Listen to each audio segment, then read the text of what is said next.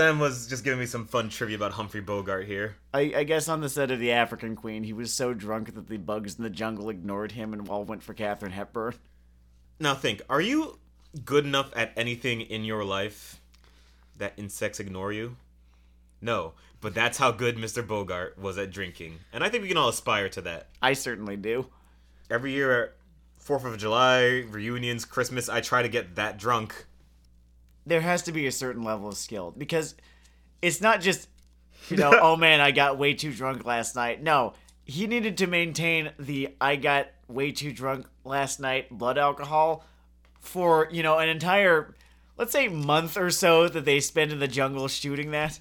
The only time I have approached that light was the first. Not even the second. Guys, to break it up with like seeing historical monuments and shit.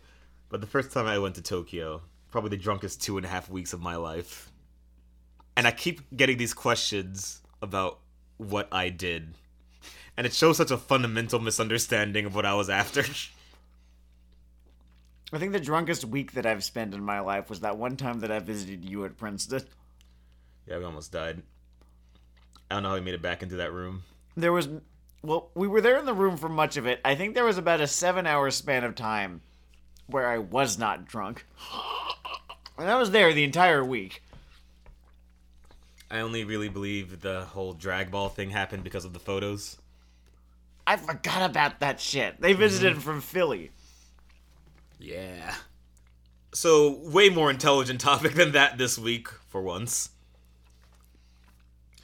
In order to uh, sort of reset our systems after delving into the world of Komi San and the inability of several people to breed, partially because of external forces, partially because of their own fucking interior fuck ups, but to distance ourselves from that, we decide to return. Remember that just shining green light Hal Jordan uses to recharge himself, just that lantern battery? Full Metal Alchemist is a little like that for us. Um, not even a little bit like that for us. That It is, is ex- that is a show that I sometimes watch, or the manga that I sometimes go to when I need to remind myself that I actually like this. Man, it's even a little more basic for me. Like, I just need to remind myself I like the concept of speculative fiction storytelling. Jesus. In terms of uh, style and trends, by the way, it's had a very interesting specific point in that it's very into the hard magic system thing that became more of a fantasy thing as time went on. What always fascinated me about um, the system that she came up with for alchemy is how structured it is, how amazingly hard and structured it is, as is you know the case in a whole lot of um, of manga, anime stuff. You know, in terms of world building, they really they they like rule books, right? Yeah. but it manages to be a big set of rules and only a big set of rules rather like there's no fucking power creep that's what i was trying to say. There's no fucking power creep in full metal alchemist. Alchemy is what alchemy is. It can be used to do various things some of them large some of them small but never You know, don't you here's- think it would be improved by like someone's alchemy score going up? Yes, there's never that. There's never like some new fucking alchemist who's got like some fucking gimmick that they love to fucking wax poetic about um for, you know, two or three episodes, like really long, poorly animated episodes that were not present in the manga. I see you trying to skirt around the words domain expansion right now, and it's very fun. We'll get to that. We'll get to villains who are like that.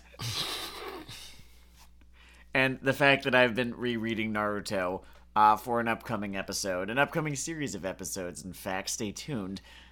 But oh yeah, for those of you who enjoyed the uh, ritual execution of Legend of Korra, we that was four episodes. This one's going to be, by my count, 10. It is going to be pretty much an entire season of this podcast if we did, in fact, break them up into seasons, which I do not think that we do. um they are broken up into seasons when I lays out of editing for some time and say a new season of Weeaboo Hell is starting, everyone. Upon return, which happened once. Okay, so we're currently on season two right now. Yep. Good to know. Season two is I think seventy out of eighty-six episodes of Weeaboo Hell. Well, it's like, you know, the one cartoon show that starts out with 12 episodes and then the next season's 50. I think uh, Steven Universe was kind of like, no, no. Star vs. the Forces of Evil was like that. Great. I like that show. I don't care what anyone says about the ending. I like that show. I had a fun time with it. I think people were very ready to reuse their favorite jokes about Final Fantasy Tactics Advance. Where first off, those jokes worked way better in Final Fantasy Tactics because they just had the clean link of "get back in your wheelchair, Newt." I digress. But yeah, Sam has some advanced thoughts that he'd like to share, and then I will, I don't know, make jokes about butts or something. It's a it's a delicate balance of power in Weeaboo Hell. Hiromu Arakawa's seminal manga and then anime, the second anime, not the first one, Full Metal Alchemist, has been talked about to fucking death by everyone who has ever watched anime. I think it speaks to the strength of the material that the fucking botched version was as well received as it is. True, yeah. I uh Like someone entirely playing improvisational notes over that melody. I do not have too At the many, end of the day, it was okay. Yeah, I don't have too many kind words to say about the 2003 adaptation other than well, they got the first half right, I guess. And even even Brotherhood, which rushed through, you know, that first half in 10 episodes, made it feel less rushed if you didn't even know that yet.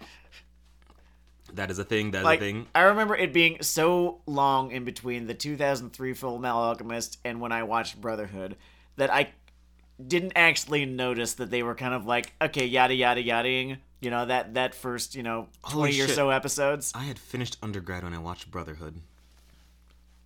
Wild. are we sure it, it came remember out in watching 2009 and we were watching it live you graduated high school in 2009 Oh, we're having a Berenstain Bears moment. I'm gonna trust his recollection because I drink a lot more i don't know in those days. in those okay yeah yeah yeah fair enough I might have been there going, I really hope that Ed can can get his elbows back. he gave up his elbows for his sister. It's very important. when it comes to drinking Denard is Barry Bonds and I am Albert Pujols I'm trying to I'm trying to beat it But yeah, onto your point here. All right. I happened to be playing Fallout New Vegas again, as I often do. Uh, I think this might have even this might have even come up in a previous episode uh, that I've been doing this for the last couple of weeks. And one of the more interesting things about New Vegas is that you've got these uh, smattering of uh, like nine or ten characters or so who have like these really fascinating ideologies as they pertain to okay, here's what the world was, and here's what I think the world should now be. Right? And they all sort of tinted differently. And, and they're all kind of tinted differently, and they're all. None of them are entirely correct, but none of them are entirely wrong either. Uh, they, they all, you know, are coming from interesting places and make, you know, interesting points about, you know, like here are the mistakes of the old world, and here's how I'm going to, you know, like correct those mistakes. Caesar's entire argument is just the lyrics to Welcome to the Jungle. Uh yes.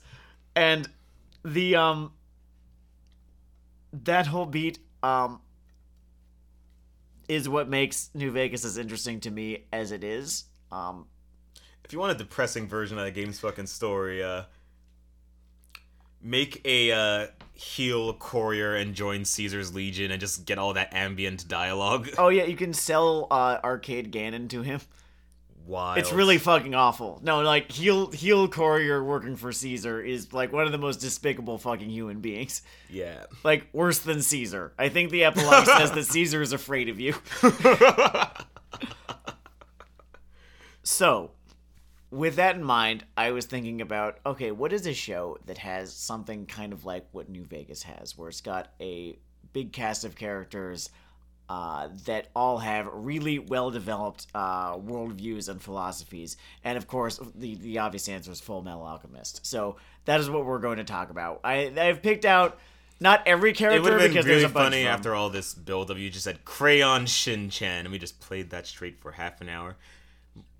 we could do it. I just would have needed to go back and watch Crayon Shin-chan. A lot of sight gags. There's there's a lot of them. Um, but Full Metal Alchemist manages to have this really large cast of really interesting characters, and most of these characters have a pretty interesting worldview. Some of them better developed than others just because of screen time and you know their role in the story. Like um Alex Louise Armstrong has a moral code certainly, but uh never has the most well developed like outlook, I guess. It is certainly not dwelled upon. I do like the one flourish that he just hasn't been promoted because he wasn't ready to go psycho in disturbed terms. Yes, no, that's awesome. That, that, is- that's that's that's actually like really fucking cool. All those little details like Yeah. that. Like he's just he's still just you know Major Armstrong because like he was not. He didn't want to fucking do it, so like this is this is where his career kind of like ended. like they handed him his purge mask. He just stared down and said, "Why do I have to be a rooster?" Are you trying to say something? So what I've done is I've kind of come through this series and I've come up with uh, my favorite characters in terms of all right, here is a character who's got who's done some thinking, right? And they have you know an interesting philosophy, an interesting worldview. And my idea was like we're gonna talk about all of those, compare these characters to one another, and see which of these characters we ultimately feel like we jive with the most, like you and then me. Fair enough, fair enough. And if your list of focus characters is different, then sorry, we will send you your refunds in the mail. but that's assuming you've paid your Weeaboo Hell membership dues up until now. You have been paying your dues, right? 20 bucks a month? We are gonna cut you off if you haven't. I mean, we'll let you catch up, like send that shit in and, you know, everything's Gucci. But like, you know, WinRAR is not a free service. Do you think they just throw daggers at the word 7 zip at night? I don't know if there are any humans involved in WinRAR anymore. I, know think they you- programmed an AI to sort of perpetuate it and then went off and went di- and did different things. I know what you meant because you've been talking about New Vegas for half an hour. I was envisioning Mr. House. But let's get into Full Metal Alchemist. All right. So uh, the characters that I have uh, sort of gathered, I guess, that have you know interesting worldviews that I feel like talking about are, of course, Solf J. Kimbley, right, who I think is probably the most interesting villain in that series. Uh, you know, case to be made for what? Wrath. There's a case to be made for Wrath. Scar's position changes, but he commands a presence, I guess. I actually forgot about Envy and all this because it, it Envy or Kimbley are Do you probably want the to two best. do you want to start he's not on the diagram? I spent this entire time not thinking about envy when I really should have. He would really resent that. You'd be jealous secretly. they, she, who knows? In terms of um small flourishes that aren't dwelled upon, I all the homunculi have a version of that Armstrong thing, which is that father was just trying to per- well, he had multiple motivations, and the family thing is, I don't know, amusing or what have you, but the idea of trying to purge yourself of imperfections and creating the, your little gaggle of insane assholes Yeah. is a And envy ends up idea. becoming this fun microcosm of that. he does, and also I just also like that small idea that trying to put yourself through that process creates an even more insane asshole in the end. Yes, no, that that's great. Okay, so we'll talk about envy. We're gonna add like this was unexpected, but we're gonna add envy to the conversation. So, Solf J. Kimbley, the homunculus envy. We're gonna talk about Olivier Armstrong, uh, because she ends up having a little bit more of a developed worldview than uh, her brother does. We're gonna talk about Ed Elric. Uh, we're going to talk about Izumi Curtis, and we are going to talk about Greed Two. Too greedy, too furious. Okay, so otherwise known as Greedling. I always like that nickname. That's fun. yeah, yeah. Yeah, it's, it's, it's, it's cute. Envy gets to take advantage of the medium in the character development because they get to do something that is super clumsy in text and you can just have it right there in comic format in which this person who is super into into themselves and their superiority on the inside is ugly ugly like me the fun, very sort of efficient like storytelling thing that they do with Envy is Envy just goes on and on and on about human weakness. Yeah Just they they have based like most of who they are as a person off of you know how much they despise you know humans and how much they disdain humans and how humans suck this, humans suck that. Look at you pathetic people doing.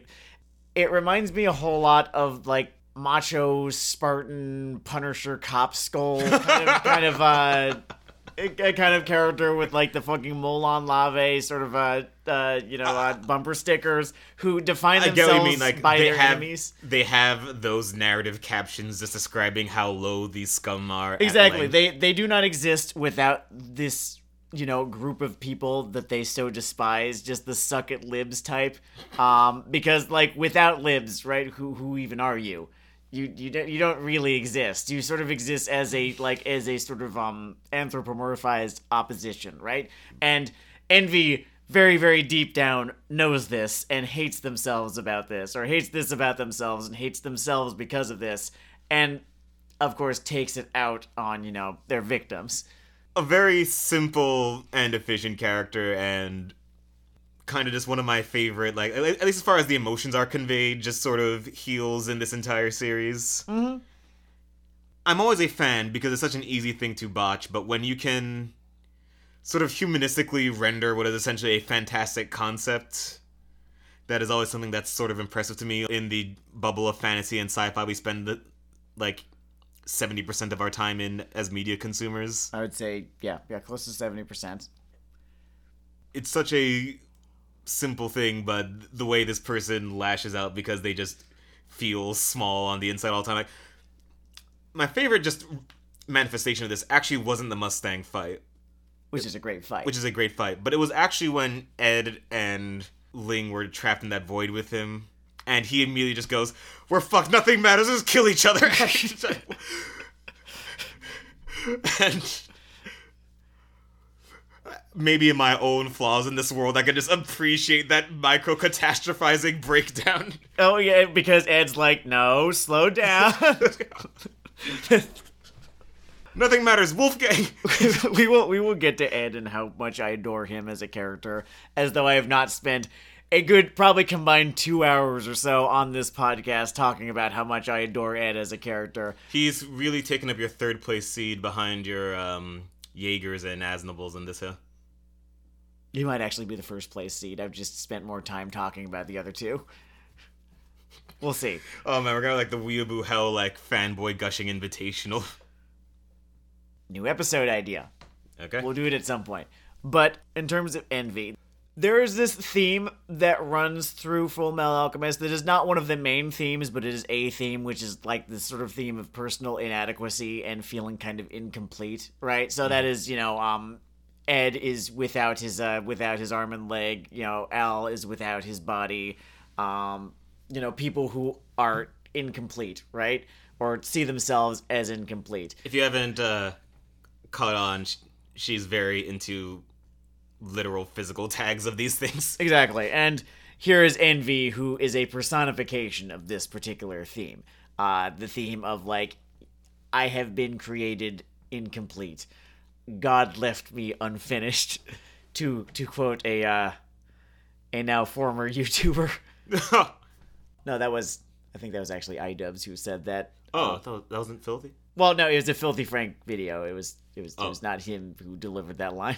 And so, you know, Envy thus becomes this sort of uh, fun mouthpiece for this idea, for this theme of there is something fundamentally incomplete about who I am, and nothing can actually be done to fix it. And, or, you know, what has to be done to fix it is so monumental in the effort that it would take. For instance, like not having one's arm.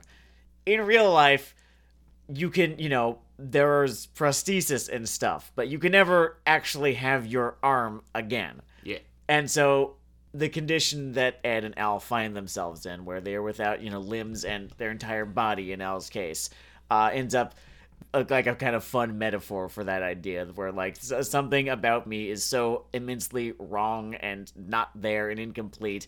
And like how do you expect me to be able to find this about myself? It's not fucking there. Uh and you know what am i to do except hate other people who have that? And that is what envy is And we do learn that the way to cope with that condition is not to spark an interesting civil war. you probably shouldn't I mean, nice resume packer, but not. yeah i drink uh that's uh it's, it's not the most creative of solutions but it's uh been working pretty well for me so far. So I just drum my fingers together in the darkness. Just mumble the word soon. That is uh, what I appreciate about Envy. And what I love about Envy's, Envy's philosophy is how it goes fucking nowhere. Like there's there's like there's no catharsis attached to it. There's nothing there's there's nothing that resolves the actual problem there. So it ends up being a very bad philosophy. It gets him very crispy. Yes, uh, exceptionally crispy, uh, and like so crispy that he like recognizes how hollow it is at the very end of it, right? Yeah, how yeah. like how how much of a fucking dead end it is, uh, like nihilism. Uh, that he's like, nope, I'll just die. Oh man, just pulling out the stone is such a Yeah. In the dub, it's kind of silly because like the really squeaky, high pitched voice. oh wait, that- the little bit of narm there is Yeah. amusing. yeah, um, I like the dub for Brotherhood in general, but like that particular scene is a, a little bit robbed of its impact by a, the, like, a little, a, a little soft ball drop. Like you can hear He sounds like the. Wicked Witch of the West getting melted. I'm melting. Uh, so there's greed and how fun greed is in uh you know in, in terms of you know their outlook on life not just how like they act and how they are and you know how like the fun sort of like I totally skipped over the whole shape shifting thing and how that is just like a whole fun metaphor for like I mean- I hate myself, I hate myself, I wish I could be literally anyone else. Hopefully, uh, those of you with the attention span to listen to a podcast fucking episode this long can stitch that one together. Yeah. But yeah, you're getting to greed. well, getting off of greed. Now, Kimbley ends up, I think, his philosophy, alien though it may be, is not a dead end. At least not to him, the way that uh, the way that Envy's is. the fun that this series likes to have with him is that it is at least i guess internally complete like his idea of what behaviors are sort of consistent in his words elegant. Mm-hmm. He seems to like the idea of things that stick to their assigned role in the world like doctors are meant to heal soldiers are meant to kill and if he sees a soldier getting weepy or a doctor pulling a Marcoh, that's where he gets grumbly. Aside from when he gets into you know his sort of joking man business, but There, is this fantastic thread that appeared on the Civilization Reddit once, where a dude basically set up the world with some mods, you know, activated. Uh, set up a world that was Earth, right? And all of the civilizations were active. You cannot do this without mods. Uh, he played as Polynesia and basically just had one unit hide in the ice caps, just like away from everything, so that he could observe the game itself, but never participate in it. And he set it up on everything on hardest difficulty, uh, with a gigantic like turn length kind of deal, uh, and just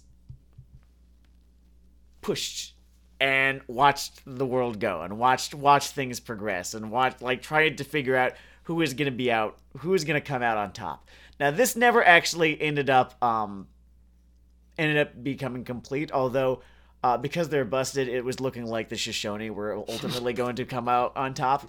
Um, God, fucking early game earthquake. exactly, yeah, no, like they dominate the early game and they could like clean up in the late game too. Uh, I remember Portugal and England got in- eliminated extremely early. Maybe F the Celts Elizabeth. too. No, not the Celts. Uh, Japan did not make it either. Oh, none of this matters. I'm getting off. I'm getting uh, off track here. The point is that this would be catnip to Solf J. Kimbley. Everything in its place, everything fulfilling its role, and let's see how this all goes. Let's see how this goes down. He is interested, and he says it out loud. Like, I want to see what fucking happens when you know the world order that we have lived under for you know this amount of time changes. When the homunculi who have Yeah. honestly been in control this entire time so it's like "Mm, is anything actually changing? And then you could go into that whole thing right? I want to see what happens when you know father and the homunculi have their way. And i want to see if they can even. I want to see like your best up against our best or really not our but their best. And you know here's me you know just having a ball this entire time Oh man, what's that um Weird Al song? This is the life. Exactly. Uh, It's uh, if money can't buy happiness, I guess I'll have to rent it. It's kind of a inversion of the Ling greed relationship and just him getting subsumed into pride and how. I mean, obviously, it's just a text textual comment on here is someone who's basically looking down on the entire human experience. Of, of, of, of course, he gets subsumed. Plot text level, I do enjoy how thoroughly and critically that dicks Mr. Pride over, but Mm-hmm. that was fun. Yes. One thing that I always thought you're was, behaving inelegantly. one thing that I always thought was fascinating with Kimbley was that how amazingly how much time he seems to have been thinking. I mean, he had no shortage of it um, about the taking of life. He is not, you know, Barry the Chopper, who just kind of takes life really without thinking about Barry it. the Chopper just pretty much is just a B roll of horrorcore lyrics on loop. Yeah. He is actually very like deliberate about it. You know, he he knows exactly what it is, exactly what it means, exactly what he is taking from people, you know, exactly what his place in in, in all of this. And you know, he gives you know, in the backstory, Hawkeye the best advice that she ever receives. You know, never forget the people you kill because they will never forget you. And mm-hmm. you know, it gives her a better respect for the work that she does. She's a sniper, right? Yeah. She's like she's she's done having illusions about what she does after he talks to her, and I, I always really like that a whole lot. And uh, he has no illusions about what he does. He just you know the difference between the two of them is that like, he's not really doing it in service of anything other than you know like his own sort of like wouldn't it be fun if we did this kind of deal, right? You know, when you lay it all out like this, I am just really impressed that he is not a terrible fucking character. like, I can see in my head Jared Leto's Kimbley, He even kind of fucking looks like him too. right? Like it was years and years and years before Suicide Squad. And even a little of Jared Leto's Kimbley leaked into the 2003 anime. It's fascinating, actually, how that happened. And I guess there's a very fine line when I don't know, you just sort of enter with this character who read like the first half of a Nietzsche book and how you render that and what is sympathetic and non-sympathetic about them and I guess it's her consciousness of that sort of to borrow the TV tropes thing.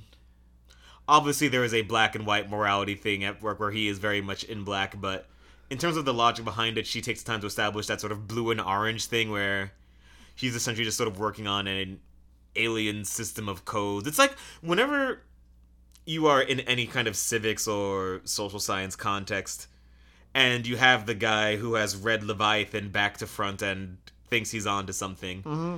It's always a weird conversation because you're not really arguing from the same set of moral or logical priors on what fucking society is and why you're in it. Yeah. And that's kind of what conversations with him become like. Leviathan was Hobbes, right? Yeah. Okay. So that's my Kimbley point, I guess. The tiger philosopher. I think my favorite moment with Kimbley, um, and you know, like the, the there's the fun one where you know he's subsumed into you know Pride and ends up damaging Pride as a result. That's a fun one. It's a lot of people's favorite. My favorite is just a three minute long scene that he has with Winry, where he drives her Yeah. back from Briggs down to the train station in the village below. And he just tells her about how he knew her parents and how he respected them immensely and how she should be proud of them. And then he wishes her well and sends her on her way. And it's this, you know, this character that you've sort of come to know as this, you know, psychotic, maybe slightly joking man type. Sort of there is something about him that is not just you know um I We're really don't want tryouts. yeah I don't want to use joking man as a shorthand here. There's something about him that is not just um driven by psychotic urges. It's it's actually one of the best one of the best cues you get that he is absolutely not driven by psychotic urges. There is like gears there inside of him that turn right? That have like that have rules. Not so much rules but you know that have um there are things that he actually believes. Yeah. and that is what makes him as interesting a villain as it does is because if he didn't believe anything or he believed actively in nothing that wouldn't have been as interesting as uh who he actually ends up being which is the sort of weirdly you know not lawful evil exactly character, but you know, like a character who is um I don't know how would you describe it? I mean, I mentioned the orange and blue thing because he's basically someone with an internally sort of coherent idea of what is okay to do. There is a belief system there, I guess. and it is moving diagonally with our vertical line of morality here. Um, and that yeah, no, that is why he's so fucking fascinating to watch. Why he's so interesting to watch. Um, Oh, that's the first geom- geometric moral metaphor I've made in my life. the first of many, perhaps. All right, I think I want to go into Ed next. Uh, I think I want to save Izumi Curtis for last because she ends up. Um, we'll talk about Curtis. I want to talk about Ed. And I specifically want to talk about this thing that is not that a whole lot of noise is never made about, uh, but I've mentioned it before, even on this show, which is the fact that Ed does not kill anyone in this series, not once. In a series that is, you know, like a lot of people die in this show, right? It's true. Both incidental and named characters. This series is never really shy about killing people, and this series is never shy about the good guys killing people. Ed refuses to do it, just out and out. I remember being amused at the number of. Because normally when you sort of get the sort of horrorcore character, they never really do much of their thing on screen. The number of incidental kills Barry got to. I remember he got to just lop off. Oh yeah, yeah, just like a whole bunch of like, oh god, why? Like, I don't We know, didn't do anything. I don't know what it is in her contract. They just said like, okay, if there's no arterial spray, it doesn't count. It's still shonen. Though I guess they have a their own like internal system on how violence is rendered, but that's a whole other Yeah. topic. The FCC episode of Weeaboo Hell. So- okay, so you want to talk about Ed never killing? I want to talk about Ed and his sort of like no kill policy. He even like there's the case of like the mannequin soldiers, but he doesn't even manage to affect them at all. He tries to disrupt them. It doesn't work. And he refuses, you know, he refuses to even uh, kill like that slicer guy and his brother. Uh, so they, like he does he, he does a whole lot of work sort of being a fun opposite to Kimbley, right, in this regard. He has this whole thing where he seems to hold hold in great respect not people who take life, but people who give life, uh, which is sort of what unlocked the brilliance of um, that scene that he has with Winry and Scar. Um, Oh yeah, yeah, like trying to trying to um. where he's like, Your "Don't hands aren't for like, this." do not fucking do this to yourself. This is not like." This is not what you are meant to be. This is like you're going to regret this for fucking ever. And like at the time, If you do this, you'll become Winry X. You'll have a, an image comic series in the '90s. it's gonna be poorly remembered. Sean Baby is gonna make fun of it.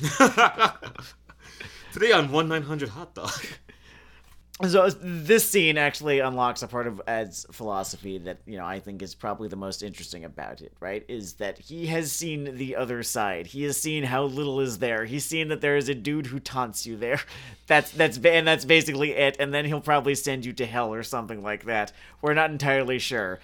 The only the only thing that we know is that like what you have here, right, counts a whole fucking lot.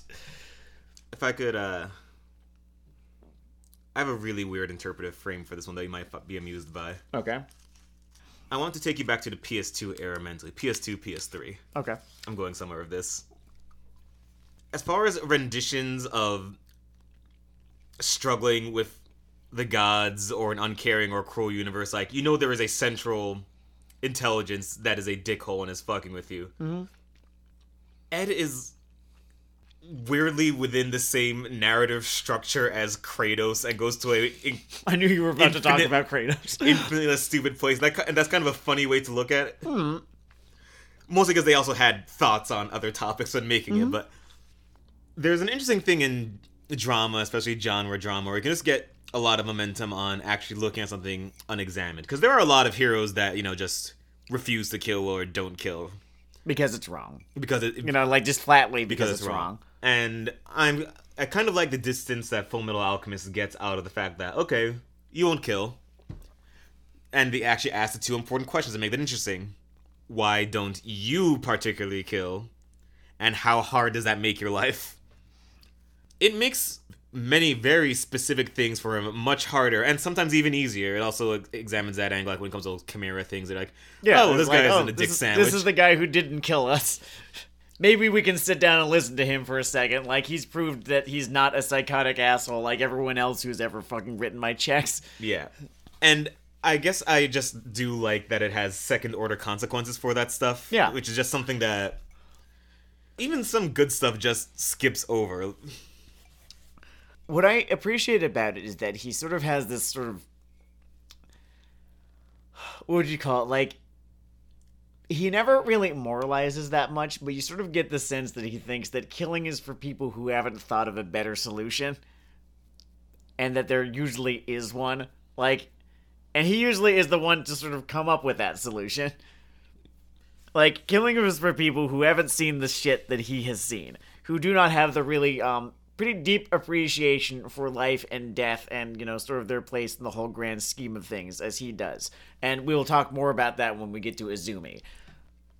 I mean, he's someone who's sort of in the weird place of knowing, and it's why I keep thinking about the dumb Kratos thing, but knowing that his world's god is an immense dickhole who thinks this is very funny. Who thinks that this is funny that humans like like you fucking idiots. And The I, things that you fucking do in the service of like your stupid bullshit. and I like the idea of a property, and I guess that's why I'm just a fanboy of this of this shit. But like, your central protagonist knows this, maintains that as like line, and it is realistically difficult as Scar dribbles your head against the concrete. Exactly, yeah. And this is during an era, right? This is during an era of shonen where some of the most popular of, you know, shonen heroes are defined by I have to kill this guy right here, right? Um Sasuke, for instance, from Naruto, defined um early I, guess before you know Itachi finally dies halfway or two thirds of the way through, I can't remember. That was still the most contrived. Whatever, go on. We'll get to that in a, in a coming episode. I can promise you. You know, sort of like defined by, you know, I'm going to kill this guy. Um There are others. Right? Like the people defined by revenge. Fucking uh guts. To Yeah. name someone from a good series. Um defined, you know, by his quest for revenge against uh against uh, Griffith. And ultimately, like the series ends with him abandoning that quest, which I think is it's a really fantastic way to end it. Oh yeah, Guts basically deciding to live. Guts is like, no, there's no like, there's no fucking happy ending to this story if I keep being this way. I like, I'm done. I'm done.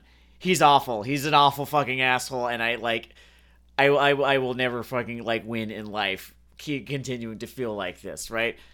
Yeah. it's good. Uh, it's, it's really good. Oh, I'm um, sorry. Um, add that to the Weeaboo Hell um hot take pile. We enjoy um Berserk. You might have heard of it. It's uh, It uh, it, it was good. it had its charms. it had, it had like it had one or two qualities about it that uh, that I enjoyed. So, yeah, in this era, right, where you know, oh fucking Kenshiro, who like never fucking flinches away from the idea of blowing someone's fucking head up. Fucking meme body count on that one. Just there's been there, there's this entire fucking not just the era. No, it's not just an era. There's this entire pedigree of you know shonen and seinen heroes who blow people the fuck up or chop them the fuck up or are looking to chop someone the fuck up, someone mm-hmm. in particular. And here's this character who is not defined by his pacifism the way a character like I guess technically Batman is or um I don't know Josuke. No. Aang, yeah, Aang, Josuke, Cha- characters who like their pacifism is a very important part of uh, like a central thing in to who they are. Um, with Ed, much less noise is made about it, but it is still very important to who he is because it informs. Yeah, it is on interesting wavelength there. That's a good point. Like, it informs because that he is a very solutions driven character Yeah. um and he does not think of death as a solution he thinks of death as like basically just if you are killing someone it is because you've failed to come up with a better answer yeah. and so i i like that and it kind of speaks to his whole like not insufferable genius kind of deal but sort of like do it right kind of thing that he's got going on because he knows what wrong looks like. He's seen all too well what wrong looks like. the character does take on just directly on the question of well then what do you do No. which is often a difficult part in writing about this topic when you i mean if you're an opposite syndicate but if you if you love that shit then you can just garth ennis bump past that in 45 seconds but i do appreciate that about it moving on from Ed, we've got General Olivier Louise Armstrong, who has got this at the outset, right? Her whole philosophy is survival of the fittest, right? You know, if you are a lot not, of amusing posing around that uh if you are not, you know, she has a lot of fun just drawing her little Rosie the Riveter exactly. shit stem. If you are not, you know, able to survive at Briggs, then you will die at Briggs, that sort of thing. And she makes a lot of noise about that, and then just as much time is spent driving home just how everything she does, she does for the men. Or for her men specifically. it's a very amusing specific refraction of the sort of humanist heart behind this whole thing mm-hmm. Because you know you have this author very into the idea of these things that people given the chance do do for each other at times things that make humans worthwhile and then she wants to make like a face hard ass character and it leads to this very singularly I think just very fun. I'm talking about it like a gag, but that's a personality disorder. It's Well, I like more just like how this kind of humanist thing survives in the frozen doomed asshole of the world. Well, I want in to this situ- in these pressure cooker situations can someone essentially trying to be a human in this war machine, which I think is an interesting idea. What I what I liked about it, or what I wanted to do, is sort of um compare her a little bit against Kimbley, right? Who's all about okay, so here is this strong thing, and here's that strong thing, and what will happen if they go up against each other? Who will win? And that is ultimately what he finds the most interesting, right? That's that's at the core of like what why he's doing what he does because that because he's just fascinated by like ultimately internet shit fights about whether Darth Vader could beat Wolverine or not. Hello, everyone. Welcome to uh, Kimbley's death battle. Um, I find myself on Team Vader, Vader versus who in this case? Wolverine. Just fling him up. But Um, TK is such a game changer. Whatever. Go yeah, on. yeah, and like you know, um, anyway, then there's Olivier Armstrong, who's not about your strong, but more about our strong. Like yours, like I sound like I'm having a fucking stroke. Uh, Armstrong's about our. St- Jesus. I'm not editing this out. the the idea being that you know together right? As, a, as a unit you know like you are the strongest and so are all of your colleagues right? Otherwise you wouldn't be here. And together we are now the strongest. Um because ultimately in the frozen asshole of the world we have only each other to look out for one another. Uh and i i like that philosophy a whole lot. Like she demands everything of her men, right? But she can promise more than really anyone else can um, because of, you know, the effort that they put in and the sacrifices that they make. I finally found um, the grown up words for the idea I was trying to get earlier. Sure. The ground that she essentially shares with Mustang is like this whole franchise has this humanist heart, and how well can that thread survive in a fascist state? Mm-hmm. And those two are kind of like two sort of angles on that. Yeah. because they're two people who are all about their men, what they can do for their men, what they can do for people, and still grow up in this context and still have like the marks of it on their character, and they and and one of them struggles with that, and the other will go to her grave with that unexamined. But uh, Well, what's fascinating but it about speaks Mustang, to the show's. Hmm? what's fascinating about Mustang is that he his ultimate goal is to get sent to the fucking gallows for what he did. Yeah, right?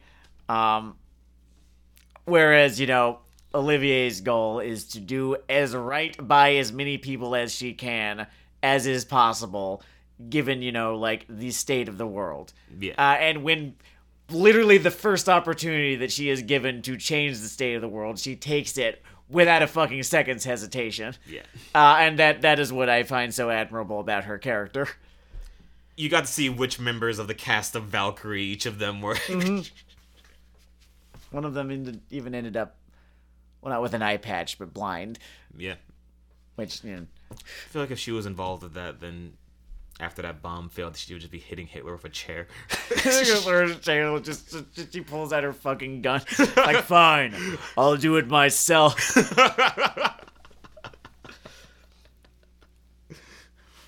Looks a lot more inglorious in that version.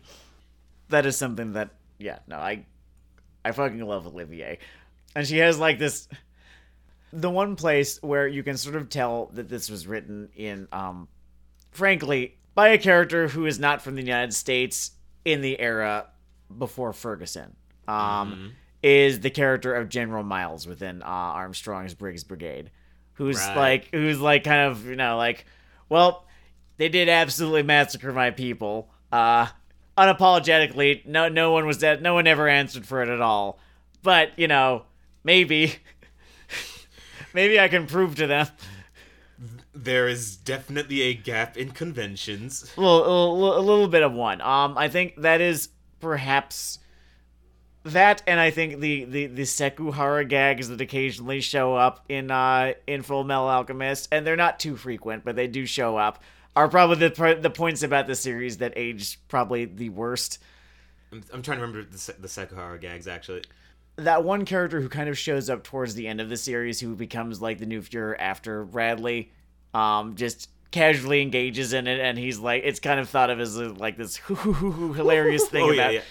Oh, yeah, yeah. m- Yeah, mus- mustache guy. Yeah, yeah. That end, I guess there was the one automail engineer who has a sort of camp thing going. oh yeah mm, optics not fantastic um optics, indeed. But, uh, nothing is ever flawless so see that's the whole like we have to be fair about this kind of kind of thing where like the miles character mm, in retrospect does not work as particularly well The Mouse thing is interesting. When it comes to Full Metal Alchemist and race, it's so I think focused on maybe more we could call the basic broad strokes issues that we sometimes forget in terms of where we put our Amnesty International type of attention of genocide bad, systemic ghettoization bad that I guess this figure who is the things that are wrong with him are not a privilege for a society to be contending with because it's still just a shit thing. Mhm. But her concerns are so much more on just the broad maybe we don't have to purge wide groups of people for no reason. Maybe we don't need to invade entire parts of the world for no I swear, why is it Bush in the Hague? God, what the fuck is this bullshit? Why Un- is this man dying of natural causes? on, on purely philosophical grounds yes uh, i mean Madame Le Guillotine calls for cowboy blood. Hi, this is a Weeaboo Hell. It's a politically neutral podcast where I say things that can be taken against me in future publishings. the secret service can fuck off right now go away Go on. i'm in a fucking one bedroom apartment with no like what the fuck do you what the fuck are you expecting me to be able to do Yeah, it's just me here with all this yellow cake uranium. you mean like $700 of booze Yeah. I'm not fucking throwing that i spent way too much fucking money on it We were all very sad when Colin Powell died. devastated Okay, we can. Before we bury ourselves here. Bob Dole thought thinks that Bob Dole should have probably uh, packed a T-shirt. It's a little bit hot down here.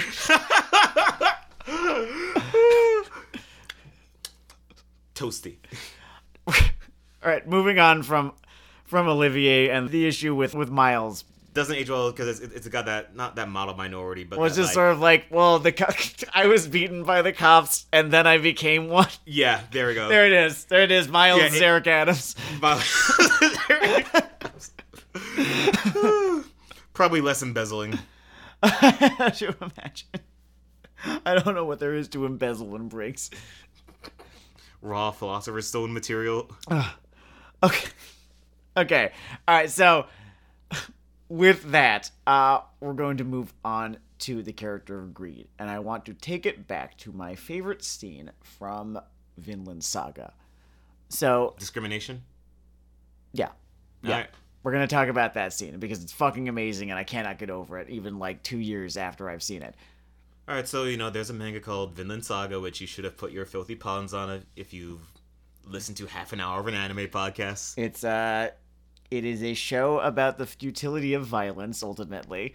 Uh and there is a wonderful scene uh which I have described on this podcast, I'm thinking. Uh maybe I can't remember. you have. I, I have. Where uh this sad boy priest who has lost his faith because of all the horrors he's seen, uh You know, just being alive in that time period. it's being it's it's it's not a good time. Uh it's just really a bad time and it's only going to get worse because I'm pretty sure this precedes the Black Death. I'm pretty sure that it takes place in a time uh, a couple of centuries before the Black Death. you know, Boy, oh fucking boy. the first time someone coughs, you're just gonna get that hair standing on your neck. Mm-hmm. So he, Unlike now, when someone coughs, it's positive. you have, you know, the young Prince Canute mourning the death of his surrogate father. The topic of love comes up, and this priest points to a dead body on the ground and says, That is actually love. Anything that humans feel towards one another is just a form of discrimination, where you're discriminating, where the target of your discrimination is everyone except the people that you, you know, have quote unquote love for. Yeah. But here is this here is this body on the ground, face down in the dirt, you know, ready to feed the animals, return to the earth, and anyone who wants something from his corpse can have it freely. He's not going to, you know, he's not going to stop them. This this is the purest form of selflessness right here. Uh and and so here we have greed, who on the other end of the spectrum is thinking, yeah, but like to what fucking end?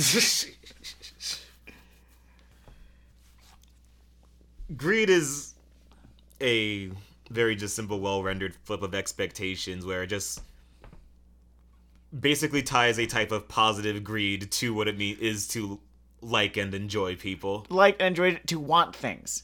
How want it is it is in fact a good thing to want things. It drives you forward in life to want, you know, and it could be it doesn't even have to be like money or material things. Like greed in the way that he Yeah. describes it is a want for happiness, for love, for other people to And- have, you know, something. For go go ahead, you, you have And it sort of cycles back to that idea that the dwarf has made itself just more of a crazy asshole by trying to cut out these broad chunks of the human experience. Exactly, yeah.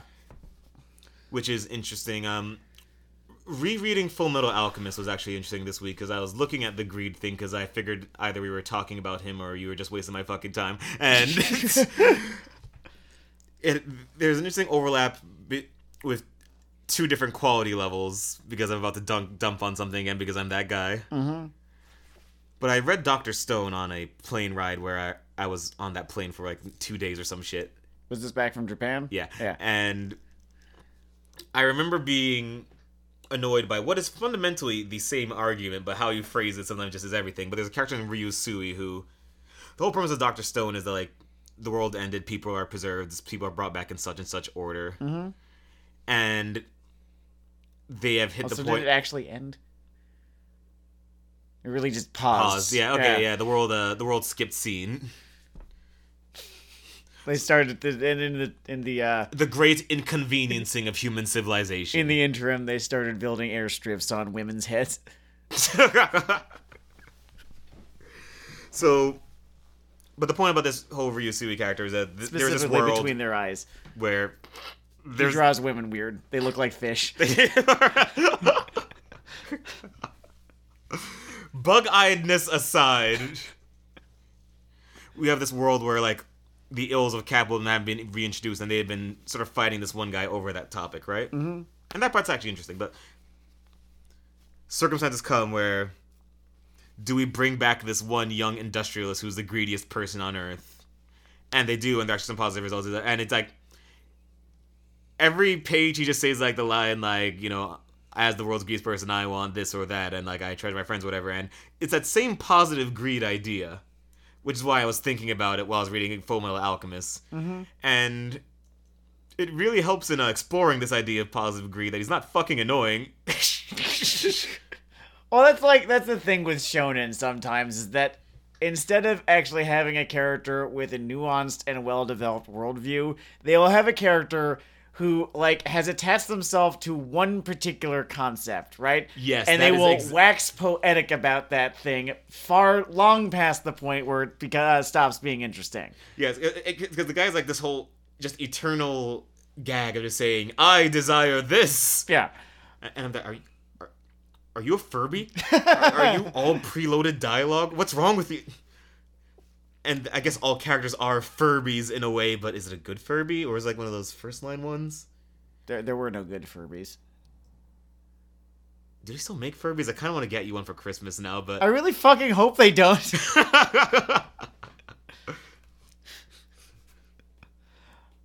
I just want to uh, reiterate that if you own an NFT right now, what you own is a Furby, except it is not yours. I'm gonna fucking screen cap it.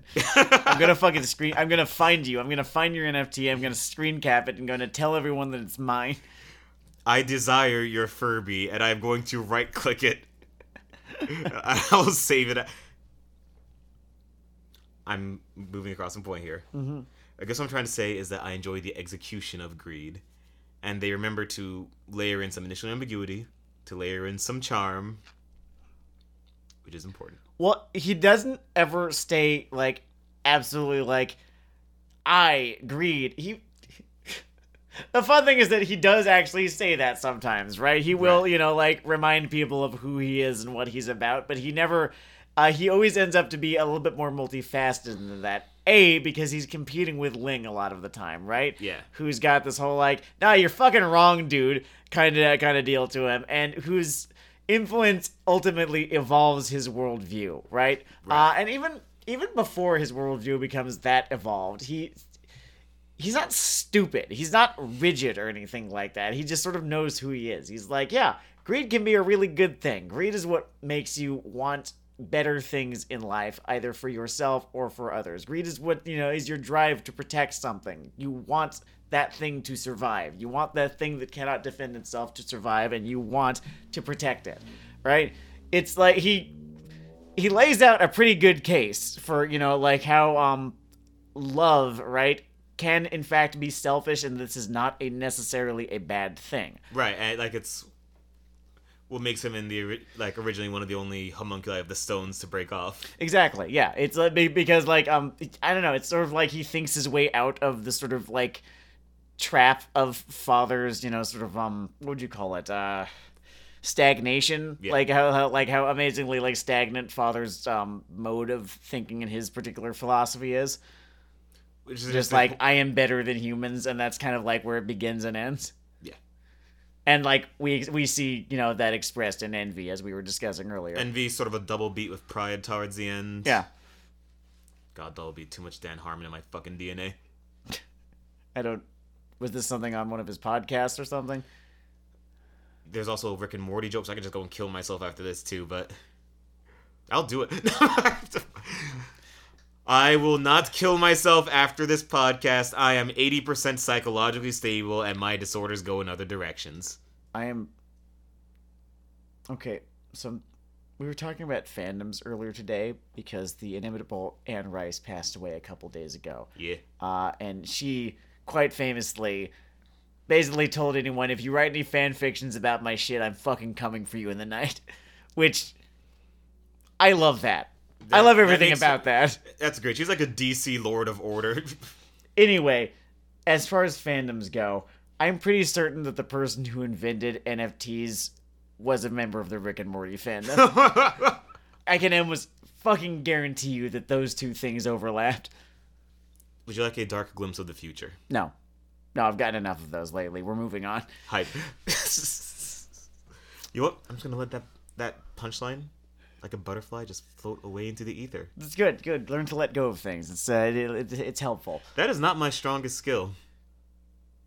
Got Well- a lot of greed and discrimination. Well, not now. You've got it. Now you've got something to work on, I guess. We're gonna talk about Izumi Curtis because we're coming towards the end here.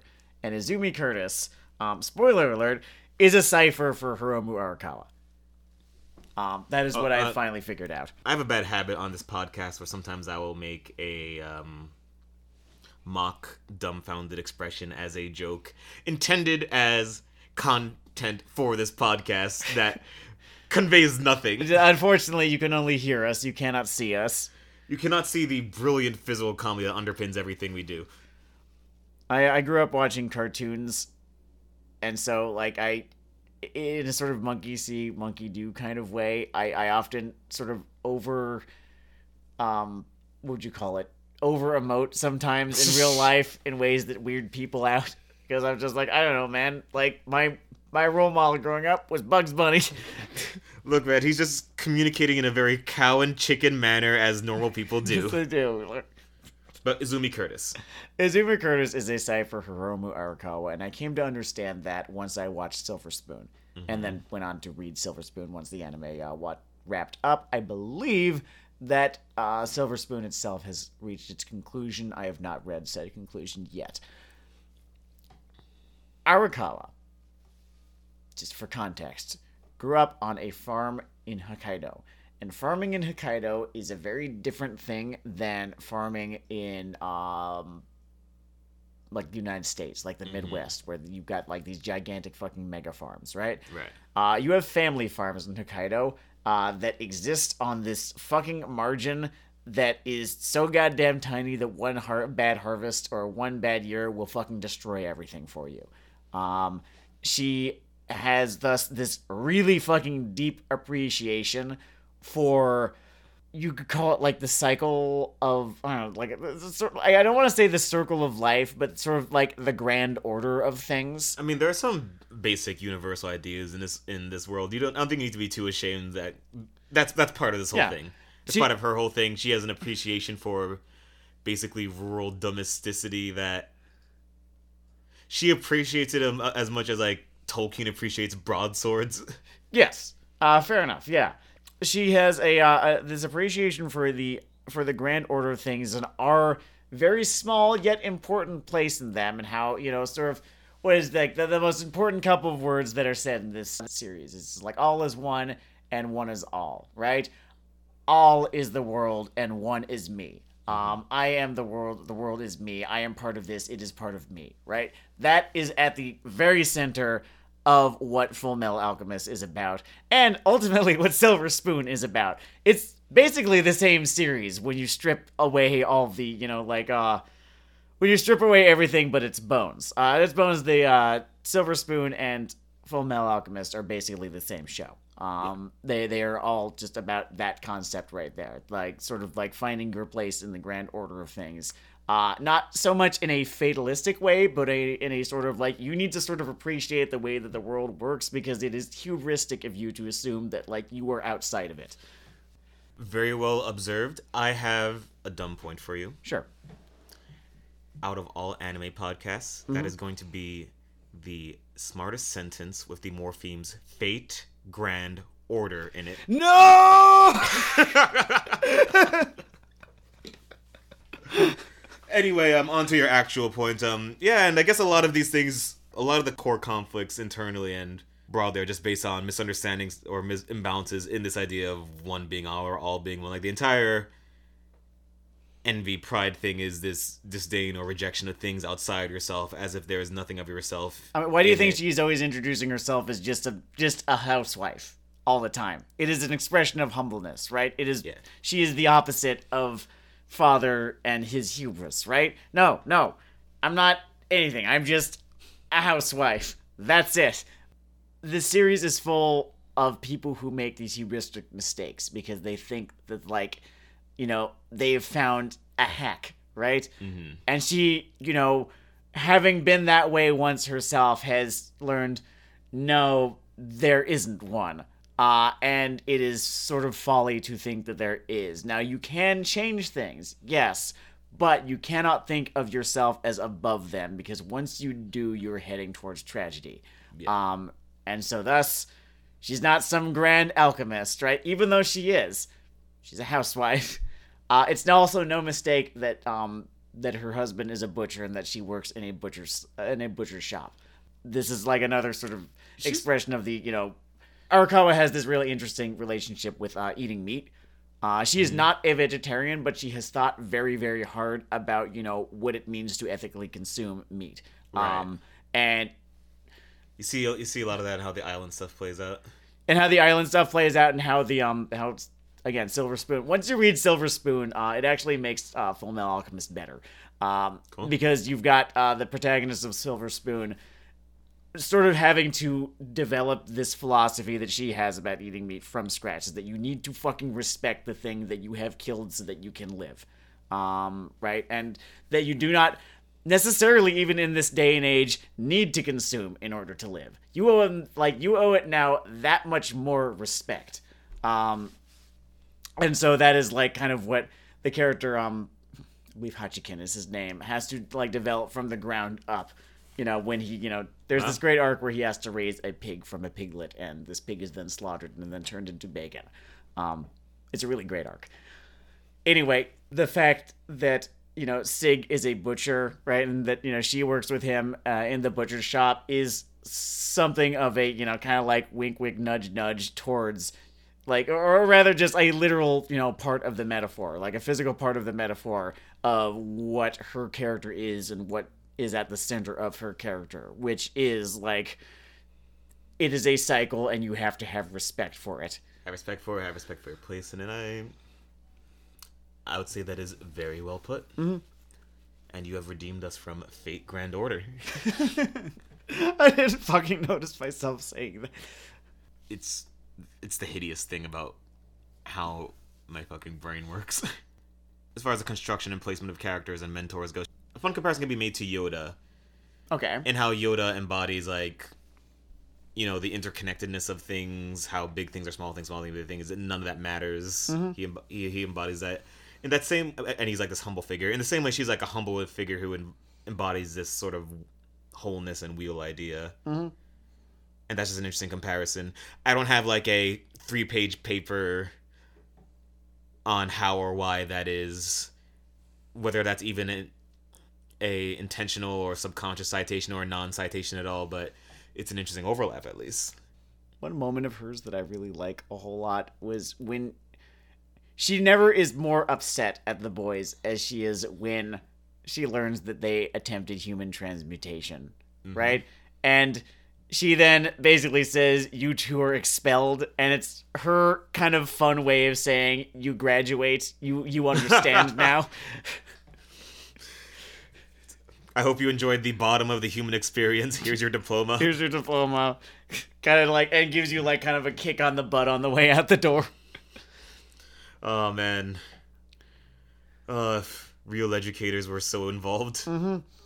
Uh it's Grumble, grumble, gripe, gripe. actually thinking through all of this has actually given me like a, a greater appreciation for Izumi Curtis than I have had, you know, up until now. I might rewatch uh, all of Full Metal Alchemist in a little bit once I'm done rereading all of Naruto. Oh my uh, god. I think. Do you, do you want to do the the pregnancy announcement? Is this our gender reveal party for?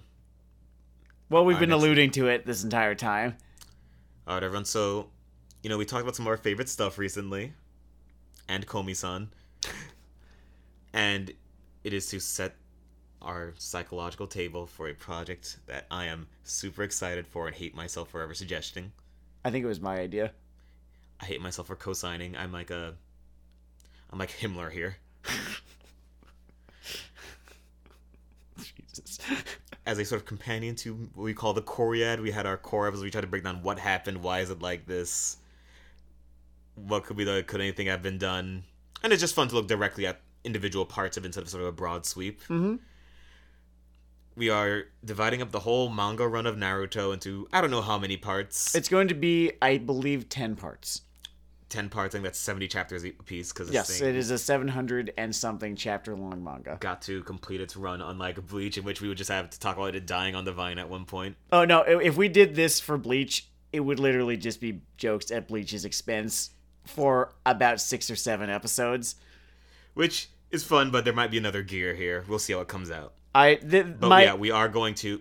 the idea is that we do a history of Naruto rather than just spend 10 episodes dunking on it. That's not my intention. the rise and fall of the Narutoan Empire. In fact, afterwards, I might even take all those files and like, I don't know. Sometimes like they're little isolated hardcore history tracks that that, that are searchable on their own. I might try to do that too. We'll see. Okay, let's say. But we are going to do a history of the rise and zombification of Naruto. Because it has never actually fallen. We've still got Boruto happening, and But it's more of a Lich King kind of situation. yeah, yeah, I would, I would say so.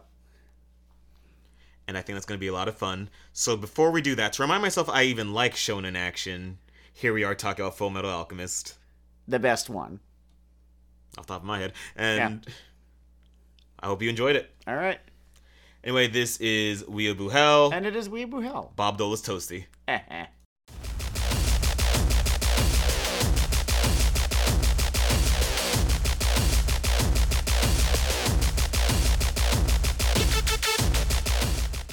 Should we look into webtoons? There might just be webtoons out there that are great. I don't even know. Might be Maybe. worth it sometime. Was that the uh, was that the Fauci ouchie on that side or that side? Oh, well, what was the bigger needle? Okay, that was the Fauci ouchie. Ah, okay. Um, okay, so